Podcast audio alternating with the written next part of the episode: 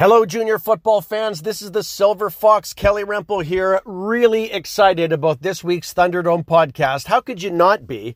Uh, what a game that we are expecting Sunday for a PFC championship as the Regina Thunder head north to take on their arch rival, the Saskatoon Hilltops. We all know how it works, folks. You win that football game, you move on, you got a chance to win the whole ball of wax, a national championship. But if you lose, Sadly, your season is over. The stakes have not been higher all year for the Saskatchewan teams.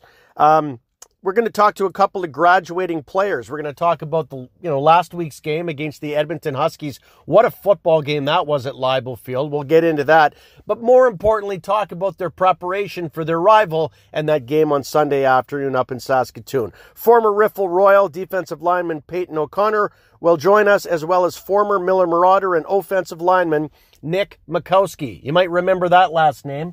His dad, Gene Makowski, is one of the best offensive linemen. Forget about the Saskatchewan Roughriders. Gene Makowski, one of the best offensive linemen, maybe in the history of the Canadian Football League. We're going to talk to Nick and also the medical team coordinator, Shannon Howe.